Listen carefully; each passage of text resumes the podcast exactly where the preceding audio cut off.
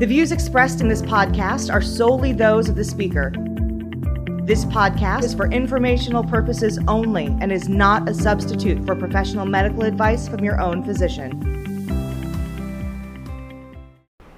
Hello, everyone. Uh, welcome. Um, my name is Nathaniel Brooks. I'm from the University of Wisconsin in Madison. We're here today for a NASS Ask the Experts uh, session. I'm here today with Dr. Michael Steinmetz of the Cleveland Clinic and Dr. Khoi Than of the uh, um, Oregon Health Sciences.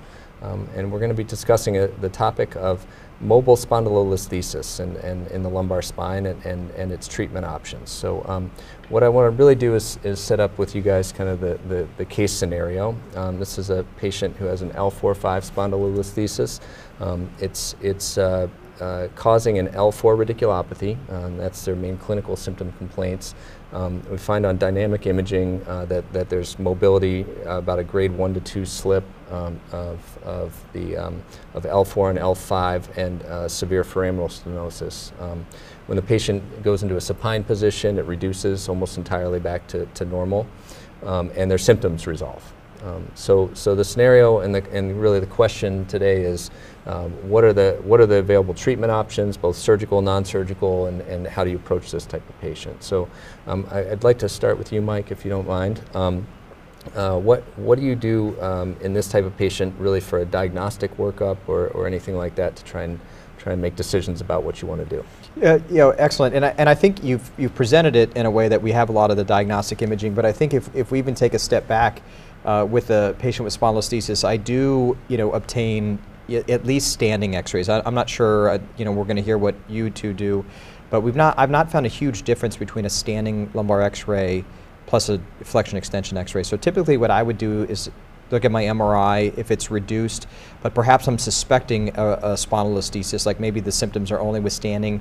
There's not a lot of compression on the MRI yet. I could see a lot of, you know, gapping in the facet joint, T2 signal facet uh, I'll then obtain a weight-bearing X-ray and uh, look for that mobile spondylolisthesis. And uh, what I've seen, at least anecdotally, is usually you'll pick that up with just weight-bearing. So I don't typically get flexion extension lumbar X-rays, just a personal preference. I'm not sure if it adds too much in this patient population, but I would pick up the spondylolisthesis with that. Um, I still think, though, with uh, you have you know, at least uh, articulated a patient with an L4 radiculopathy, and often you can tell that, you know, based on where their symptomatology is, but sometimes there's overlap. So I do would, pro- or I probably still would uh, perhaps send them for a diagnostic injection just to confirm that indeed I'm at the right spot and, uh, and, and feel very comfortable that I've, I've worked this up completely. And so if I've got a good injection, I see the, di- the dynamic aspect of the spondylolisthesis. Clinically, they have a radiculopathy in the L4 dermatome. I'd feel very satisfied that this is the cause and sure. probably would, would quit diagnostic workup at that point. Sure, sure.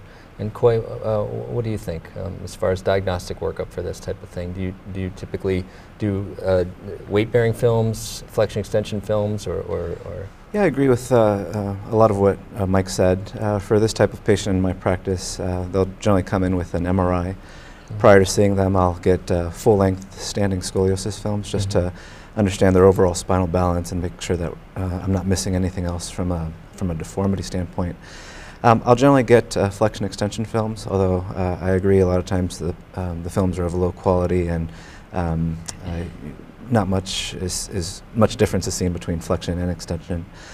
Um, I generally rely on uh, clinical diagnosis mm-hmm. and uh, do not send them for uh, a diagnostic injection frequently, although uh, we'll always send them uh, to try non-operative therapies first, such as physical therapy and sure. perhaps a therapeutic uh, sure. injection. Sure. It, Khoi brings up a good point. I think that we should probably s- stress the idea of getting scoliosis x-rays, which is when we get a weight-bearing film, it typically is a three-foot film to look at the scoliosis x-ray to look at the overall spinal alignment. It's important, I think, when we evaluate them, but also if we plan an operation, is you know uh, what is their spinal pelvic balance? You know, do I need to have, it, or surgically, do I need to change it at all? Do I need to make sure I maintain it? So I think that knowledge ahead of time is critical. So I just want to back you up on that. That's something I do sure. as well.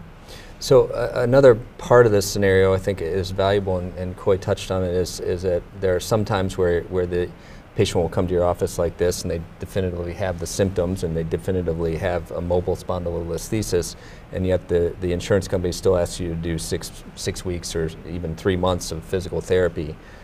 Uh, do you think in that scenario there's really going to be value to that in the end? or have you seen have you seen a patient with a with a mobile spondylolisthesis get better with therapy in a, in a long term way? Well, I think um, oftentimes we see them, it's a little bit more end stage in the disease. Uh, I, I, think they do improve with physical therapy. We see uh, improved core strengthening, improved endurance, uh, improved walking, you know, ability and duration. Mm-hmm. Um, often, again, I think in my practice, usually I'm seeing them in that end stage, so it's hard to say that I'm seeing someone that has symptoms have gone completely away, but uh, with physical therapy. But I certainly have seen some that have done that. But I think it's it's incredibly helpful, and it, and it, and it does help uh, prepare, you know, in their overall management, and also if we're going to operate on them, it's it's you know yeah. it, it's it does good for them. Um, and, and Khoi, what do you think in, in those scenarios? Th- therapy, you, will typically do it for a defined period of time, or, or will you will you depending on the films, those kinds of things. Yeah, uh, as, as, Mike alluded to, and especially in Oregon where I practice, we have a lot of trouble getting um, uh, surgeries authorized by insurance if patients haven't been through an appropriate course of, sure. of non-operative therapy. You know, I think the SPORT trials looked at uh, spondylolisthesis patients and did find um, some improvement uh, in the cohort that was treated um, mm-hmm. just non-operatively, although not to the same extent as, as those treated surgically. Sure. Um, anecdotally, um, have had just a handful of patients probably who mm-hmm. I sent to non-operative therapies and they improved to a point where they uh, were no longer interested in surgery. But sure. I agree that the majority uh, likely end up needing an operation at some point. Okay. We're going to switch, switch questions and talk about just goals of surgery in, in these types of patients. So if, if either one of you can start, but maybe with Mike just to switch back and forth. Um, what, what, uh, when you're, when you're thinking about doing this type of operation, what do you, what do you, especially when you're teaching residents and stuff, what are you teaching them as goals of the operation? Sure, and, and I think we've seen this change over time, which is which is interesting when we look at operating on the, on this problem. I think if you go back in time. Uh, or go back, you know, a decade or two decades ago. Uh, often this is treated with a fusion, instrumented or non-instrumented, but the goal of that operation was simply decompress the nerves and obtain a fusion. And once we obtain a fusion, you had a satisfactory outcome, and that was it.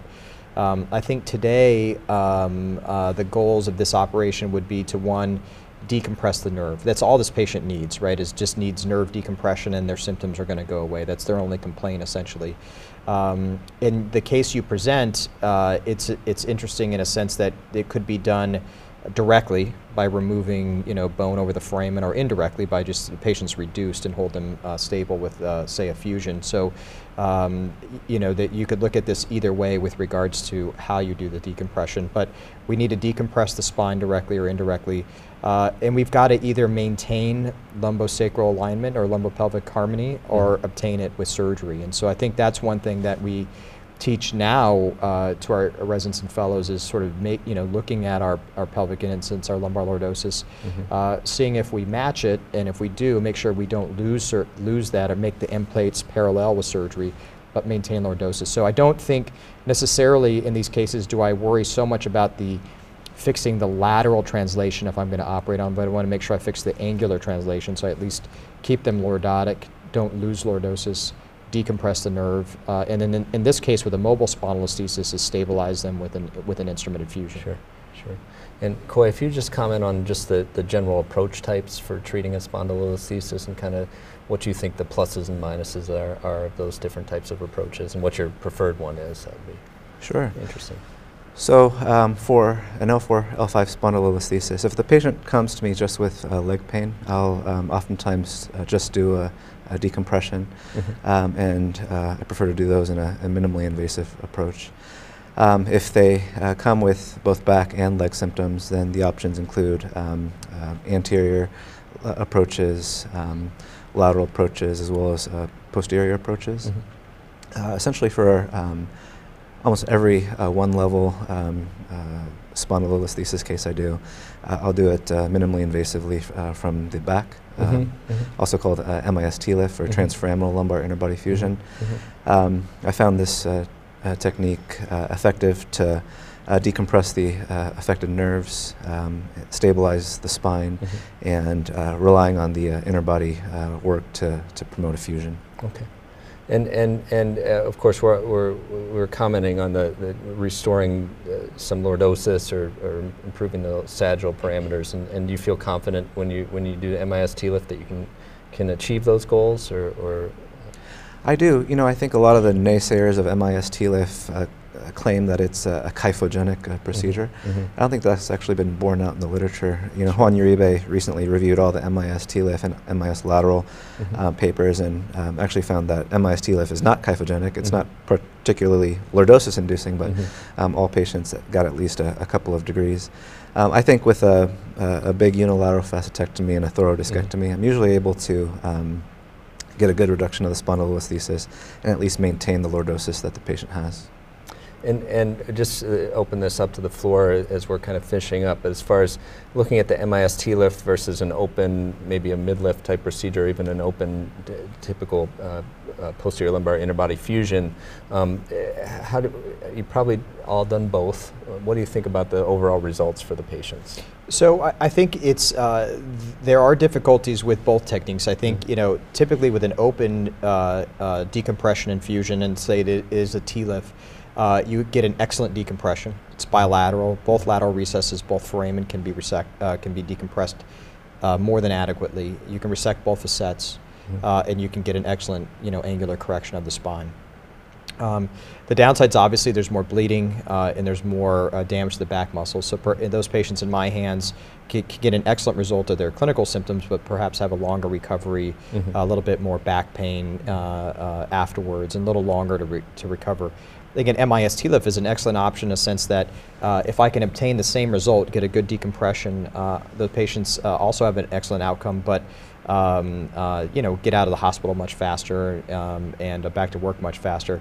I think the downside or the, the difficult part with the MIS standpoint is you have to get an adequate decompression. So this patient needs a decompression. Mm. And through a tubular unilateral approach, if technically you can't get a good bilateral decompression, Mhm. then these patients, at least in my hands, often have continued symptom, symptoms uh, and are, are less happy with it. So it's an excellent operation, but it's, a, it's technically a little bit more demanding and, and it, it may be a little bit more difficult on the decompression standpoint.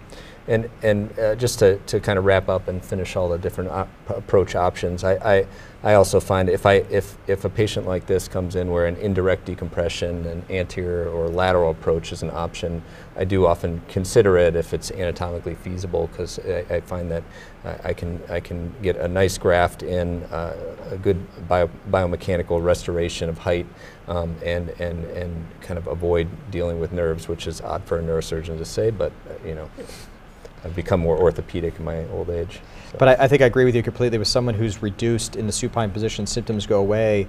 All we've got to do is hold that patient in place. So I, I agree. I think either an anterior or lateral approach with uh, percutaneous instrumentation, percutaneous screws, for example, is an excellent treatment for this. It's very minimally invasive.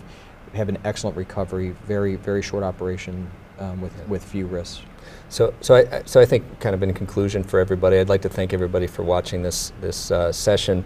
Um, but but really, there's not not a lot of strong data pushing you in one direction or the other. It really is dependent on what what you're able to do in your hands um, as a spine provider, um, and and maybe over time there'll be some some more data that that bears out that maybe there's le- less adjacent segment degeneration, those types of things with one approach over the other. But at- this point, it's whether whatever you can do most safe in the most safe fashion. Thank you.